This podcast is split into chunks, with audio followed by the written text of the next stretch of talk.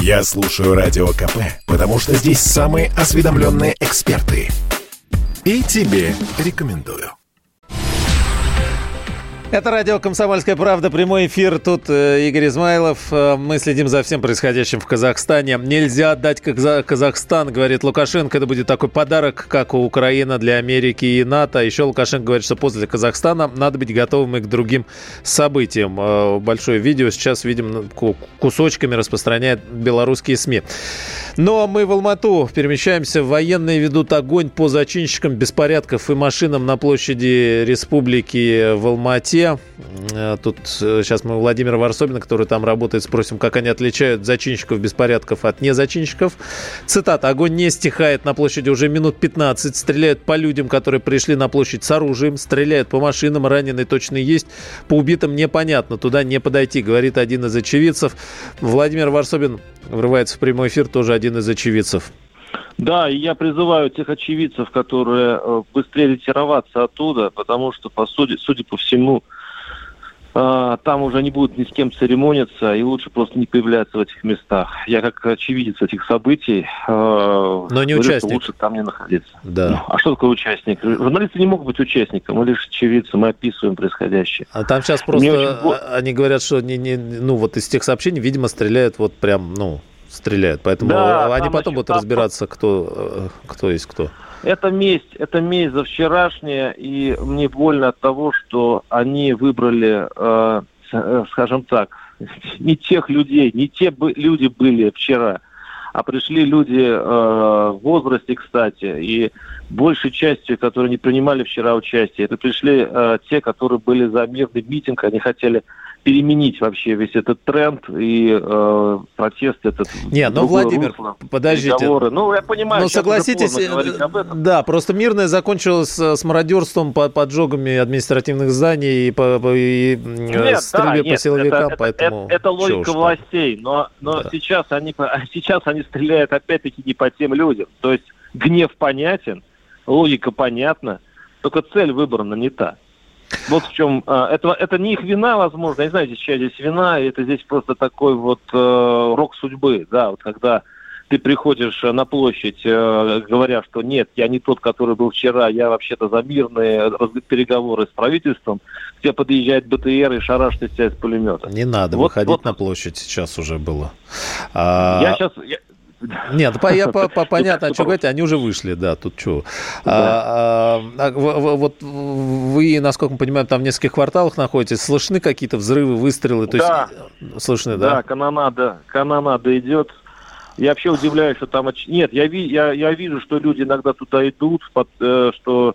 Но на самом деле это просто самые отчаянные единицы. Э, город просто еще еще безлюднее, чем вчера был. Вот сейчас э, просто на улицах нет никого, ни единой души, и, и машины ни одной. А можно сейчас уже будет говорить, что э, ситуация не как ночью, они не уйдут, что они закрепились э, там вот, э, ну хотя бы на площади, да, в центре где-то, э, силовики? Судя по почерку, это те же самые силовики, то есть это силовики казахские, конечно, это вовсе не, не иностранные, это прям вот пришли мстить. А, они, конечно же, останутся, я думаю, они останутся, а, попытаются, да, хорошее слово, попытаются остаться. Потому что завтра будет еще день. И надо знать все-таки характер казах, казахов. Я уже здесь два дня, и я уже ощутил на себе. Это не так просто.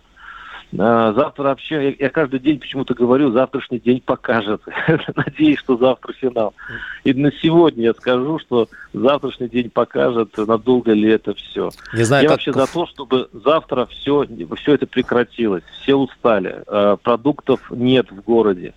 А, нормальной жизни в городе давно нет. Люди устали. Но насколько хватит, э, то есть примирит ли вот эти пули стороны, и нужен ли тогда, удержат ли такой вооруженный мир э, силовики казахские, посмотрим.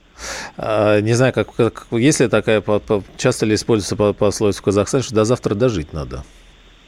Это вот, вот сегодняшняя ночка, да, так да. учит нас. А, еще в Алмате вооруженные мародеры грабят мирное население, сообщает э, артист со ссылкой на телеканал Кьюазак-Юстан, видимо, Казахстан. А, все разграбили или так видно, что еще что-то Давайте так, картинка, которая вам рисуется в Москве и в России, не совпадает, как всегда, с той картинкой, которая есть здесь. На мирных людей э, ну, это, может быть, был какой-то один случай, чтобы просто вот заходили в квартиры или там, тут мне рассказывают, что в, в СМИ казахским э, или там, в российском, говорят, что их там на, здесь насилуют и прочее, прочее. А, здесь, да, здесь есть магазинчик, который разграблены. У меня тут в соседях от гостиницы есть такой часовой, э, этот, э, очень, очень красивый, кстати говоря, обставленный магазинчик. Его вчера раскрочили, я с хозяйкой поговорил, мы погоревали. Ну, слишком, видимо, красивая была витрина. Но вот мне тут еще шепнули, что выбирают магазины назарбаевских. Ну, чаще всего. Не все, конечно, назарбаевские бьют, э, но, то есть, из, там, из 10, 8 это принадлежащие назарбаевской семье, выцеливают. Ага. Вот. Э, но, опять-таки, я говорю, что, конечно, мародеров много, а этих банкоматы подрезывают, э, значит, все курочат, есть такое, но магазины в большинстве своем целы, в большинстве своем магазины целы. Я, как э, обошедший на своих ногах всю Алмату, ну, центр города, по крайней мере, куда пускают, я вам скажу, что такого погрома масштабного, когда, значит, все выносится, нет. Даже некоторые магазинчики открываются продуктовые, втихаря, втихаря и ну, чтобы люди не голодали, торгуют. Но фото вообще, а, нет... конечно, шокирует. Э, разрушенных да, витрин и видео. Вытащенных ну, телевизоров, город... там ночью массово тащили телевизоры. Ну, нет, это я даже знаю, откуда кадры. Я эти телевизор, кстати, видел. Э, это на площади, в той же площади, лежат два, возможно, про этот телевизор, два раскрученных э, плазмы видимо, они вытащили из, там как раз была редакция, там телевидения, вот там, или каких-то там других ага. газет, вот, и они, видимо, выкидывали их из окна или что-то тащили, тащат. Я сам видел, как, пытал, как человек тащил стул или кресло из резиденции, видимо, последнее, что не было утащено. Конечно. Э, но все это касается чаще всего э, государственных э, значит, офисов и, конечно же, магазинов, которые местные говорят, да, есть вот, э, значит, у нас часть таких вот митингующих, которые из районов, из сел, они приехали, выпили и пошли мародерствовать. Тут считается, что они, конечно, козлы, вот, они э, портят имидж революции, как бы, но это и есть то есть. Спасибо, Владимир. Единственная просьба, может быть, получится до следующего включения выяснить. Э, тут задались мы вопросом в связи с тем, что омикрон выявили, кстати, мы, по вам говорили, там э, аккуратнее надо быть. А, кто-то, Минздрав там какой-то работает. А, действительно планировали локдаун вводить вот в какие-то дни после Нового года, еще в конце того года? Были какие-то такие намерения или нет? Может быть, у местных кого-то получится узнать, там, э, спросить. А мы потом, в зависимости от этого, что-то у вас и тоже спросим. Удивительный вопрос вопрос, хорошо, но я узнаю. Удивительно, я сам удивился, но мы заинтересовались, потому что пошли сообщения о том, что омикрон обнаружен, ну, не где-нибудь, а в Алмате. Представляете, значит, Минздрав. Там нет полиции, там ничего нет, власти никакой нет, все сожжено, но э, кто-то, значит... Нет, тут самый идеальный локдаун. Тут идеальный локдауна нет. Владимир Варсобин э, есть, да, спасибо. В Алмате сейчас работает. Сообщение с лент э, срочные э, и, ну, как бы в кассу, не в кассу. Шойгу провел телефонные переговоры с главой Пентагона. Мы не знаем о чем. Тут же еще на повестке дня с 10 числа переговоры России, США, России, НАТО. И фоном идут консультации по этим вопросам. Ну, так вот или иначе. Значит, Шойгу провел телефонные переговоры с главой Пентагона. А Матвиенко в разговоре со, с председателем парламента Казахстана выразил уверенность, что законность в стране усилиями ОДКБ будет восстановлена в кратчайшие сроки. Вот э, как-то приблизительно так.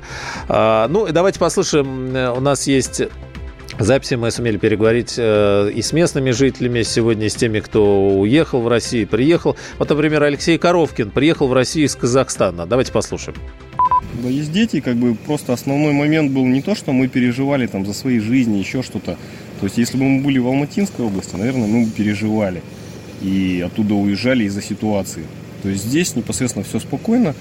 Мы из Акибастуза. Ну, то есть мы проезжаем город Павлодар, в северной части в большей степени уезжали, потому что переживали, если вдруг закроются города, то будут проблемы выехать, но, соответственно, работа, учеба, все вот эти моменты не сможем.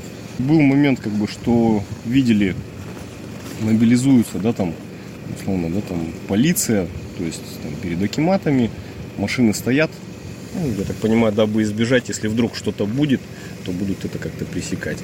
То есть, а так никаких волнений не было. Патрули, ну, в принципе, в Казахстане всегда патрульные машины ходят. Что сказать, их стало больше, нет. Но волнений никаких нет. То есть все люди утром пошли на работу полноценно. А вот житель города Рудного в Костанайской области Марат говорит, что у них все относительно спокойно. В Рудном все спокойно, без суеты. С утра все разбирали сим-карты со связью Билайн, потому что Теле2 вообще мертвый был со вчерашнего вечера, не работал. С Билайна хоть можно было куда-нибудь дозвониться. Тяжело, правда, связь перегружена, но хоть как-то какая-то связь была. Но так обстановка более-менее спокойная здесь, совсем спокойненько. По поводу границ. Я выезжал в Россию как бы по железной дороге. Кто переезжает, ее работникам проезд без проблем простым рядовым, как бы, возможно, да, граница будет закрыта, потому что режим ЧС, даже въезд в Кустанайскую область и выезд из нее, даже внутренние перевозки сегодня после ноля закрываются полностью для всех. Я вот поехал на работу, взял справку для того, чтобы спокойно пересекать населенный пункт и выбираться из него. Заправки сегодня в штатном режиме все работают, правда, за наличный расчет, но все работают как бы без проблем. Вот то, что передвижение с Кустаная до Рудного или до Качара, вот это будет проблематично. А, и вот заявление Валентина Матвиенко. Сейчас э, подробности власти Казахстана при поддержке силы ДКБ в кратчайшие сроки восстановят законность в стране, а преступники понесут наказание. В разговоре со спикером Сената Казахстана выразила озабоченность масштабом противоправных действий. Я слушаю Радио КП, потому что здесь самые оперативные новости. И тебе рекомендую. Прямой эфир «Комсомольской правды». Здесь Игорь Измайлов. Лукашенко заявил, что аэропорты Казахстана были разгромлены, чтобы не пустить в страну силы ОДКБ. Ну, э, вообще для этого есть военный аэродром, но там, конечно, надо разбираться. Возможно, близ Алматы не совсем близко и не очень удобно, непонятно. А в сети появились кадры вчерашнего захвата аэропорта в Алмате. Казах Телеком вновь отключает интернет. Ранее оператор восстановил проводной интернет во всех регионах, кроме Алматы. В столице тоже наблюдаются перебои со связью. Нет перебоев с Дмитрием Пучковым. Он по интернету в прямом эфире радио «Комсомольская правда», публицист и ведущий радио КП. Дмитрий, приветствую вас. Здравствуйте. Добрый вечер, да. А что произошло, происходит и будет происходить в Казахстане? Как вы это видите, как трактуете? Трактуете? Заварушка, местные бандиты, недовольные жители, цветная революция, Турция, Великобритания, газ. Что там? Ну, попытка государственного переворота, это совершенно очевидно. То есть, ничего другого обычно не происходит. Попытка государственного переворота, то есть, попытка смены власти не конституционным путем, а путем обустройства вооруженного мятежа, сопряженного с убийством граждан, сотрудников органов внутренних дел и военнослужащих. А, сме... вот, а... смена а... какой из власти? Э, Назарбаева, Такаева или обоих? Это понять затруднительно. Надо, чтобы пыль улеглась. Но поскольку, поскольку гражданин Такаев гражданина Назарбаева немножко подвинул, то, очевидно, это Назарбаев против Такаева. Мне так видится, во всяком случае, из той информации, которая поступает. Интересно, а, была точка зрения, что Такаев против Назарбаева, э, была точка зрения, что, в общем, мы обоих, а, обои могут кстати, или оба. Отсутствие Назарбаева у вас какие-то вопросы вызывает в последние, ну, то есть вот все самое активное происходит, а его не слышно, отец нации? Ну, это люди серьезные. создатель. То есть, если не считает нужным ничего говорить, он говорить и не будет. Это ж не, это не Украина, это Азия. Не клоуны на веревочках, которые прыгают лишь бы поорать перед микрофонами и покривляться. Люди решают вопросы в Азии, и все это гораздо серьезнее. Там кривляние на публику не приветствуются. Каким видите развитие событий в свете того, что с силовиками некоторый такой затык, сложность возникла? Вчера э, не получалось ничего, сейчас в Алмате начинают вроде э, проводить зачистку, но как-то все э, не очень уверенно, в том смысле, что ночью была такая попытка, потом они э, стреляли, кровь пролилась, но они ушли, не стали пытаться закрепиться, ничего понять ничего невозможно, поскольку, поскольку эти самые силовики ничего оттуда не вещают. Тоже это, опять-таки, показательно.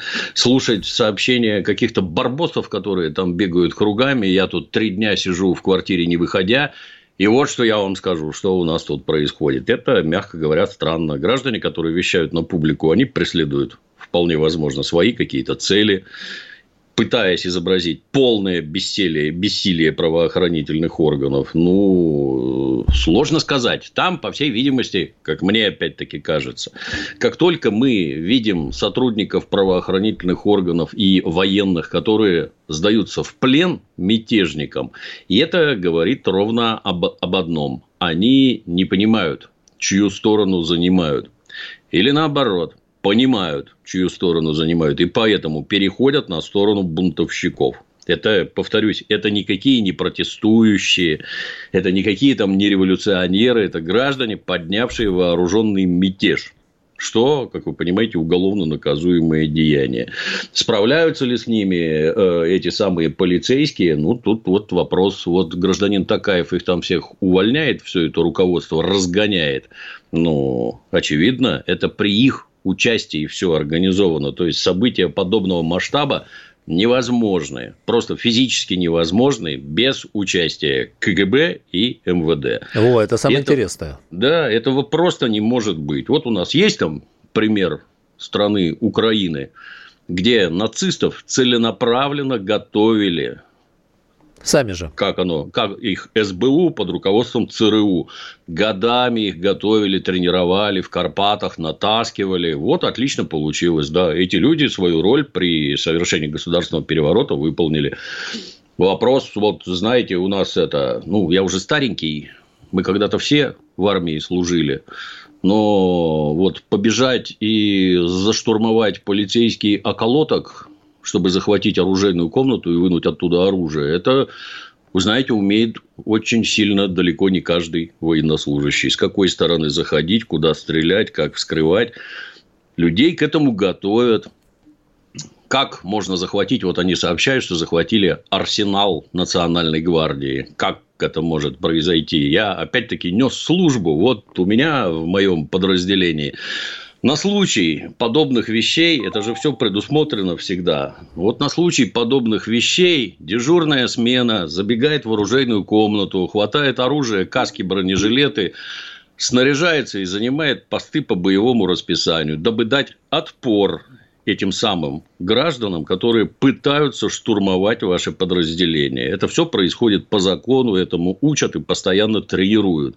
Ну так вот, с одной стороны... Да и оружейные люди... комнаты открытыми не оставляют потом. Естественно, да. Но есть люди, которые понимают, что надо делать при попытках захватить оружие, а они у них, видимо, ничего не делают, раз оружие захвачено. Есть люди, которых научили, как захватывать полицейские околотки и как вскрывать оружейные комнаты. То есть это какая-то внутри элитная фигня. Это не какой-то То есть вы говорите о том, что это вышел. как минимум а, подготовленные группы, которые готовились да, внутри, да, да, не, не да. без участия местного КНБ, да, да Комитет национальной безопасности. И никаких сомнений. Лично у меня никаких сомнений не вызывает. Внутриэлитные разборки между кланами. Да, именно так. А, Тогда хотел спросить о выводах, э, которые нужно ли, на ваш взгляд, э, сделать нашей стране из этой истории. Какие здесь, э, вот по вашим наблюдениям, на, на что нам бы стоило обратить внимание? Ну, это, это, так сказать, завершающая часть. Как обычно. Нет, я-то еще хотел... Не-не-не, я, я чуть-чуть не ага. про то. Это с нашей стороны, это как присказка у гражданина Хемингуэя. Не спрашивай, по кому звонит колокол. Ну да. Он звонит по тебе. Тут вопрос в другом, на мой взгляд. Вот гражданин Такаев немедленно попросил поддержки потому что своими силами, совершенно очевидно, он это решить не способен. Возможно, ему подсказали более мудрые товарищи, что надо делать в такой ситуации. Многим кажется, что российская армия сейчас войдет, всех перестреляет и пол Казахстана присоединит к себе. Это вот как у наших это особо одаренных в голове. Нет, это не так. Задача российской армии подразделений зайти туда и взять под охрану, ну, скажем так, некоторые объекты. А там, я насколько аэропорт. понимаю, не такое количество, чтобы даже какие-то серьезные операции проводить. Естественно. То есть, что надо сторожить? Аэропорт, надо город окружить блокпостами, то есть перекрыть все дороги, дабы нельзя было не завести ничего, не вывести, людей проверять на въезде, на выезде. Чего вы туда тащите, а уже решать вот эти вот внутренние вопросы, то есть конкретно стрельбу по мятежникам сами, и прочее, сами, вооруженное да. подавление, это вы своими руками, это ваша страна, это ваши граждане, вот вы там, вот эти вам головы отрезают, чтобы выбесить казахских этих силовиков. А вот эти вот должны ликвидировать тех, кто отрезает солдатам и милиционерам головы. Вот это вы сами. У вас есть внутри свои законы, вот разбирайтесь. А мы тут сбоку постоим, дадим совет чем и как надо заниматься в такой ситуации. Ну, и, на мой взгляд, это очень правильно крайне показательно, что всем этим отруководил Никол Пашинян, который вроде как тем же самым у себя занимался, а тут вы гляньте, а? Вы гляньте, да. Да, надо помочь товарищам из Казахстана. Ирония выглядит, судьбы такая, да. Да, конечно. выглядит настолько Особенно Пашинян оказался дежурным по ОДКБ да. в эти дни, но тем не менее. А вот интересно, а, последние годы мы там пристально наблюдаем за Украиной, да, потом в Беларуси вот эта заварушка. А, и вот Казахстан. Ваше восприятие восприятие Казахстана как, вот, э, как соседней страны изменилось вот за эти дни? Потому что мы узнали, что, черт, вот у нас нет даже официальных данных, сколько там пострадавших, сколько погибших. Такое ощущение, что вот там немножко другая жизнь вот с информационной точки зрения, да, как-то как вот все, как будто бы э, в одно время живем, а все немножко по-разному она сильно другая. Жизнь в Азии, она очень сильно другая. Там все не так, как у нас. Я, я когда-то жил в кишлаке под Ферганой в Узбекистане. И когда я оттуда вернулся, в, не помню, 84 году. Я вот с тех пор твердо знаю, что я живу в Европе, что здесь нет никакой коррупции даже сейчас, что здесь вообще закон, порядок и всякое такое торжествует, потому что то, как жизнь устроена в Азии, она настолько радикально от нас отличается, что ну, в двух словах не объяснишь. Там все по-другому. У нас-то тоже, знаете, это мы вот с вами в мегаполисах, где большие группировки богатых людей там какие-то свои вопросы решают, и от этого нам с вами кажется, что у нас тут свобода слова, можно говорить вот про это, можно говорить вот про то. А когда все это сжато, я, если правильно помню, у них 15 миллионов человек живет. То есть, это одна Москва, считайте разбросанная, так сказать, по территории. Там все совсем не так. То есть, любое твое неосторожное слово ты там кого-то заденешь, чьи-то материальные интересы, честь, боже упаси, еще чего-то там. Нет, все совершенно не так, как у нас. Никакой интернет там в этом не работает и работать не может, только вякни, попробуй. Тебе быстро объяснят, как жизнь устроена, и ничего говорить не будешь. Только официоз. Там, к сожалению, понимаете, оно ж это у нас не так заметно, опять-таки, повторюсь, в мегаполисах, а там это натурально возвращение в средневековье, когда есть бай и есть батраки. Знаете, как там в ресторане сидишь в отдельном кабинетике, заходит официант с э, блюдом плова, ставит на стол, а потом также задом выходит в дверь. Я такого никогда не видел. Я говорю, это, это, это к чему? Нельзя задницей поворачиваться к уважаемым людям. Вот. Спасибо. Можете у нас такое представить? Да, у нас всяко нынче тоже можно представить. Но э, большое спасибо. Публицист, ведущий радио КП Дмитрий Пучков. Первое российское подразделение состава миротворческой силы ДКБ прибыли в Казахстан. Я слушаю радио КП, потому что здесь всегда разные точки зрения. И тебе рекомендую.